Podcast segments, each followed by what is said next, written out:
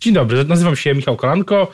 Dzisiaj Państwa i moim e, gościem jest Ryszard Czarnecki, eurodeputowany Prawa i Sprawiedliwości. Witam serdecznie. Witam Pana, witam Państwa. Chciałbym zapytać o nową Komisję Europejską, e, bo temat, który w polskich mediach e, pojawia się dosyć często, pojawiał się.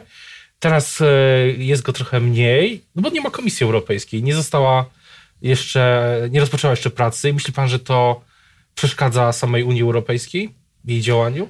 Eee złośliwi mówią, że fakt, że e, przez e, prawie półtora roku nie było rządu w Belgii e, w swoim czasie, specjalnie nikt tego nie zauważył i Królestwo Belgii funkcjonowało całkiem dobrze. Nie wiem, czy jest analogia. Ma pan rację, Komisja Europejska miała powstać 1 listopada, na skutek tego, że po raz pierwszy w historii EWG Unii Europejskiej Parlament Europejski zawetował aż troje kandydatów na komisarzy, czyli mówiąc językiem e, unijnym, komisarzy desygnowanych. E, mówię o kandydaturach z Francji, Węgier i Rumunii. Zresztą po raz pierwszy kandydatury z tych krajów zostały zawetowane. Mm, no, spowodowało przesunięcie się w czasie. E, komentatorzy mówili, że to może być nawet od 1 stycznia dopiero ta nowa komisja powstać. Natomiast wydaje się, że pani przewodnicząca, bo ona już jest wybrana w lipcu, Ursula von der Leyen tutaj spina tego rumaka unijnego. E, e, przyspieszyły pracę w samym Europarlamencie nad przesłuchaniem pozytywnym e, kandydatów Paryża, Bukaresztu i Budapesztu.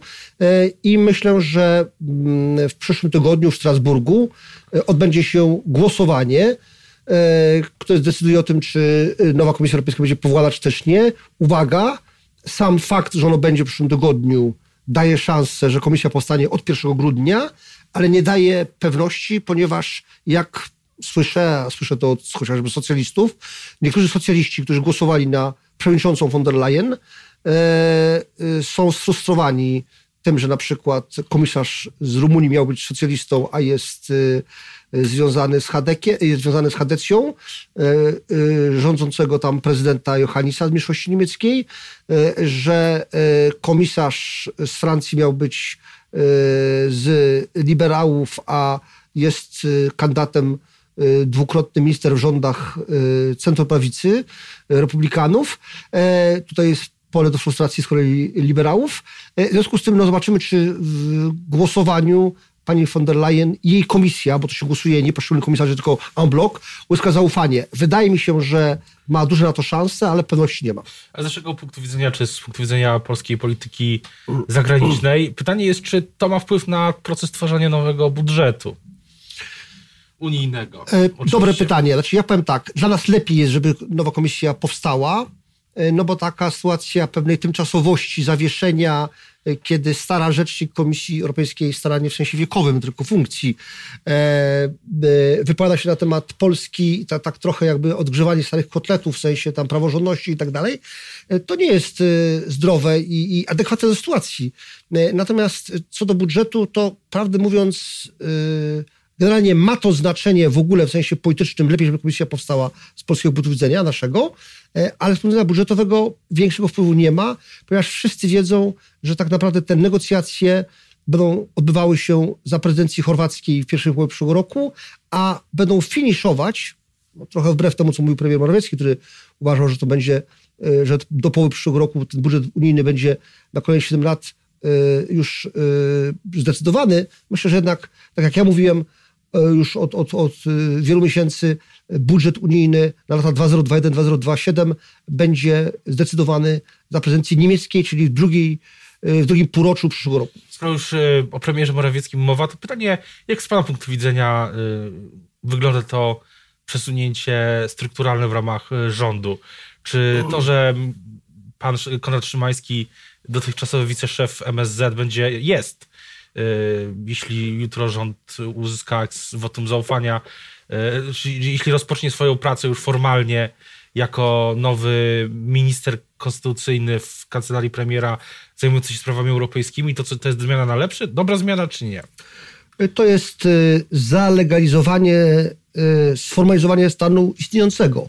Bo przypomnę, o ile na przykład w Rumunii to prezydent jeździł na szczyty unijne, na posiedzenia Rady Europejskiej i reprezentował swój kraj, o tyle w Polsce utarło się, że mm, prezydent Duda nas reprezentuje na szczytach NATO i zajmuje się kwestiami euroatlantyckimi, także relacjami polsko-amerykańskimi bardzo mocno. Natomiast premier Morawiecki, a wcześniej pani premier Pataszydło reprezentowali Polskę na szczytach unijnych i zawsze towarzyszył premierowi Morawieckiemu były europoseł, mój kolega europoseł, e, Konrad Szymański, mm, no, który w zasadzie teraz będzie robił to samo, tyle że w Kancelarii Prezesa Rady Ministrów, nie w MSZ. E, myślę, że, e, że tutaj nie ma rewolucji, to jest potwierdzenie stanu faktycznego, a co do porównania z tego, z, z tym, co jest w Europie, to powiem, że tam są trzy modele. Albo taki, jak do tej pory był, czyli minister do spraw europejskich jest w MSZ, albo to jest w ogóle wyodrębniona, na przykład y, we Francji y, pani Nathalie Loiseau, y, czyli obecna szefowa frakcji Macrona w Europarlamencie, była jeszcze do, do czerwca ministrem spraw europejskich, albo uwaga, tak jak w Polsce teraz ma być, jest to w sensie strukturalnym umiejscowione, umieszczone w kancelarii premiera. Każdy z tych trzech modeli ma swoje plusy, plusy i może też minusy. Uważam, że to, co jest, rewolucji nie czyni. Ale też e, jeśli chodzi o samą, e, sam rząd, jutro expose oczywiście e, i z tego, co z tych oficjalnych, nieoficjalnych słów, które padają ze strony właśnie na przykład przedstawicieli administracji premiera Morawieckiego, wynika, że, że będzie nacisk też na sprawy europejskie. I jak to wygląda z Pana punktu widzenia? Czy o co teraz Prawo i Sprawiedliwości, że obozowi Zjednoczonej Prawicy, mówiąc kolokwialnie, chodzi w Europie? No bo jeśli mają być to sprawy europejskie, no to pewnie zakładam, że będą dotyczące budżetu, spójności, e, pewnie jeszcze kwestii dotyczących e, związanych z klimatem i tym i sprawami energetycznymi. Tak, no trafił pan w sedno w dwóch trzecich. E, uważam, że w tej chwili dla rządu będą priorytety Myślę, że o tym powie e, wprost albo niemal wprost premier Morawiecki jutro podczas e, swojego expose, bardzo oczekiwanego także w Europie. E, otóż po pierwsze rzeczywiście kwestia generalnie, o czym pan nie wspomniał, poprawy relacji z Unią Europejską a, mm, i myślę, że to już się dokonuje. No myśmy poparli panią Ursulę von der Leyen, ona dzięki nam została przewodniczącą Komisji Europejskiej, wygrała dziewięcioma głosami głosowanie, a 26 europosłów PiSu ją poparło, więc dzięki nam została. E, druga kwestia, oczywiście kwestia budżetu e, wieloletniego, siedmioletniego, 2021, 2027. E, I wreszcie kwestia trzecia, polityka klimatyczna. I tutaj mówiąc wprost, no bo to polityka to personalia, po to następuje zmiana w jakiej mierze strukturalna, także personalna w rządzie. Po to to ministerstwo obejmuje Michał Kurtyka, który jest osobą bardzo dobrze ocenianą w Unii Europejskiej, w ogóle w świecie międzynarodowym. E, nawet e, dziwiono się, że nie został kandydatem, wracam ze szczytu ONZ w Kenii, dziwiono się, że nie został naszym kandydatem na właśnie jedną z agent ONZ-u, która zajmuje się kwestiami klimatycznymi. A mówiono, że miałby duże szanse, mógłby, mógłby wygrać, gdyby, gdyby startował. To jest człowiek, który jest autorem, ojcem chrzestnym tego bardzo dobrego z naszego punktu widzenia i w ogóle myślę, że dobrego y, y, konferencji klimatycznej y, kopu w Katowicach w grudniu mm, przed rokiem. I mm, w moim przekonaniu tutaj mm, osoba, która no, zna obce języki, jest, jest, ma dobre relacje z Unią Europejską, może łagodzić różne napięcia, które się pojawią. Nie ma co ukrywać. Pan E, Timmermans, który teraz zajmuje się klimatem, polityką klimatyczną, no nie będzie tutaj raczej lał oliwę na zburzone morze. E, I tutaj Kurtyka jest, pan minister Kurtyka e, będzie bardzo dobrym właśnie takim, nie chcę powiedzieć lodołamaczem, przeciwnie, nie będzie to icebreaker, ale raczej osoba, która, która będzie starała się łagodzić konflikty, walczyć o polski interes oczywiście. Kwestia trzecia, to już powiedziałem, kwestia budżetu, a więc powtarzam, poprawienie relacji z Unią Europejską, e, budżet i klimat. Ale mówi pan, że expose jest oczekiwane, czy będzie słuchane w Europie, a pana koledzy, koleżanki w Brukseli, w Strasburgu pytają, dzwonią, SMS-ują, pytają, co będzie? E, przede wszystkim, przede wszystkim e, ci, którzy nie do końca wierzyli w to, że Prawo i Sprawiedliwość będzie kontynuować misję rządzenia Polską, tej chwili no, pogodzili się z faktem. Prawdę mówiąc, przy całym szacunku dla polskiego Senatu, ja akurat Platforma chciała go zlikwidować przed laty, ja zawsze byłem za tym, żeby tą ważną z historii Polski instytucję zachować, ale wyniki wyborów do Senatu tam specjalnie nie są komentowane. Zachód jest pragmatyczny. Kto rządzi, rządzi PiS. To się liczy dla Zachodu. Mm, e, no na pewno expose będzie o tyle tutaj istotne, że e, e, bardzo często moi koledzy, na przykład z Niemiec, eksponowali różne takie mm, elementy spektakularne, typu usunięcie flagi z KPRM-u, typu jakieś wypowiedzi poszczególnych posłów w Prawie Sprawiedliwości, takie bardzo nawet powiedziałbym euronegatywistyczne, chociaż tych, tych osób nie ma już w polskim Sejmie. Mm, więc myślę, że, że tutaj pewnie pan premier Morawiecki położy nacisk, żeby pokazać, że Polska jest integralną częścią wspólnoty europejskiej. Wracając do e, Senatu, to e, ciekawe, że pan to, e, dobrze pan to wspomniał, bo jeszcze jest kwestia, teraz zmienił się trochę układ sił. Profesor Tomasz Grocki, senator Platformy Obywatelskiej jest oczywiście marszałkiem Senatu i od razu pojawiła się kwestia, o której też pan wspomniał, relacji ze Stanami Zjednoczonymi, bo profesor Grocki zapowiedział, później troszeczkę złagodził, zapowiedział, że, że pojedzie do Stanów Zjednoczonych i w jakimś sensie będzie tam z, miał własną agendę, tak to zrozumiałem. Później mówił, że oczywiście w porozumieniu i tak dalej, ale jak pan sądzi, to w ogóle e, to jest dobry pomysł, żeby Senat też współtworzył, e, no bo Senat zajmuje się Polonią. To jest dobry pomysł, żeby senator Grocki, profesor Grocki, marszałek Senatu jeździł do Stanów z, z taką, z własną agendą? No, jeździć nawet powinien, żeby spotykać się z Polakami w Ameryce, bo to jest jego obowiązek już od czasów II Rzeczypospolitej. Marszałek Senatu, czy osoba w państwie, e, ma formalny obowiązek e, w imieniu państwa polskiego e, kontaktować się i wspierać a Polaków poza granicami kraju. Zresztą obecny rząd, rząd Prawa i Sprawiedliwości przesunął istotne środki z MSZ do Senatu, właśnie gdy chodzi o wspieranie chyba, Polaków teraz chyba, granicami kraju. Chyba teraz że, że, chyba politycy PiS teraz żałują. Wie pan, no pytanie, czy konstrukcja Senatu taka, jak jest obecnie, utrzyma się do końca kadencji, tego nie wiemy.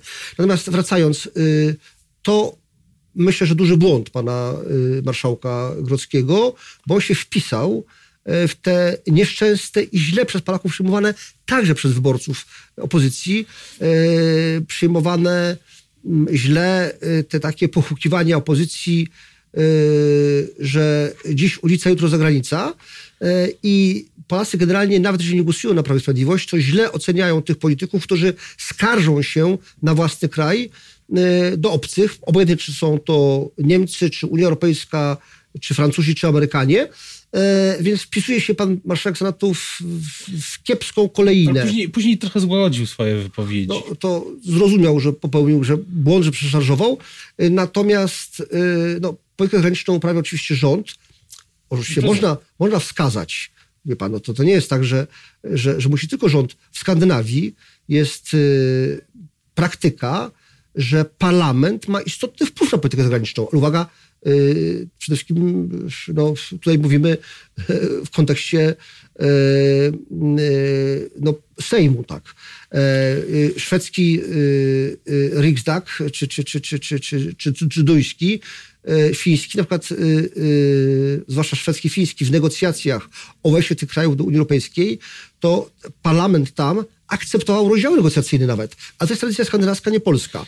E, myślę, że pan e, marszałek Grodzki ma bardzo duże ambicje polityczne. Chce, żeby Senat e, był taką elementem opozycji wobec władzy i myślę, że to nie jest dobre dla autorytetu Senatu. Co do jeszcze, jeszcze na chwilę wracając do samego, samego Senatu, to na pewno wielokrotnie przez ostatnie lata spotkał się pan z, z tekstami w mediach zachodnich, czy z pytaniami od dziennikarzy dotyczącymi no, jakby końca demokracji mówiąc w, w Polsce. E, taka była teza wielokrotnie powtarzana e, w wielu mediach zachodnich. Te nagłówki później w jakimś sensie wracają. Czy myśli pan, że teraz, e, może pan spotkał się z taką sytuacją, że dziennikarze mówili, pytali pana, no skoro w Senacie wygrała opozycja, no to czy, czy ta demokracja ma się lepiej? Czy myśli pan, że po prostu to zmieni obraz Polski w oczach mediów zachodnich. No, ten na pewno to zakłóciło tą narrację opozycji, która mówiła, że że jest kaczyzm, dyktatura i koniec demokracji, a to później okazuje się, że w tej rzekomej dyktaturze Senat pada łupem w cudzysłowie opozycji, więc to, to no, było to zupełnie niezborne. Mm, w moim przekonaniu trzeba liczyć się z faktami. Mm, opozycja przejęła Senat, natomiast to jednocześnie zaprzeczyła swojej głównej tezie, że, że w Polsce nie ma demokracji, bo gdyby nie było demokracji, to by Senat był w rękach Prawa i Sprawiedliwości. Na koniec jeszcze pytanie o ostatnie wybory w tym, w tym czwórboju wyborczym, czyli wybory prezydenckie. E, wszystko wskazuje na to, że kandydatką Koalicji Obywatelskiej, czyli największej e, jeszcze w tej chwili formacji opozycyjnej jest Małgorzata, będzie Małgorzata Kidawa-Błońska, ale Platforma się musi jeszcze e, namyśleć, że tak się wyrażę. Jak pan sądzi na tym polu spraw zagranicznych, czy to będzie w ogóle istotne pole z tego starcia Andrzeja Dudy z panią Małgorzatą Kidawą-Błońską i innymi kandydatkami, kandydatami? Tak, myślę, że tak, ponieważ ja oczywiście nie mówię, że to jest priorytet, Y, to jest y, może temat numer 5, 6 czy 7 w kampanii każdej. Nie ma złudzeń. Podobnie w Ameryce, w Europie, w Polsce jest tak, że, że sprawy zagraniczne nie decydują w wyniku wyborów, ale mają, mogą mieć jakiś na to wpływ. No ja powiem wprost, to tutaj prezydent Duda w tym obszarze zdecydowanie góruje, bo pani marszałek, wicemarszałek rzecznik rządu Kidawa Bojska, no, gdy chodzi o politykę zagraniczną, kompletnie nie zaistniała. A tutaj sukcesy prezydenta Dudy są bardzo duże, zwłaszcza gdy chodzi o kwestie NATO.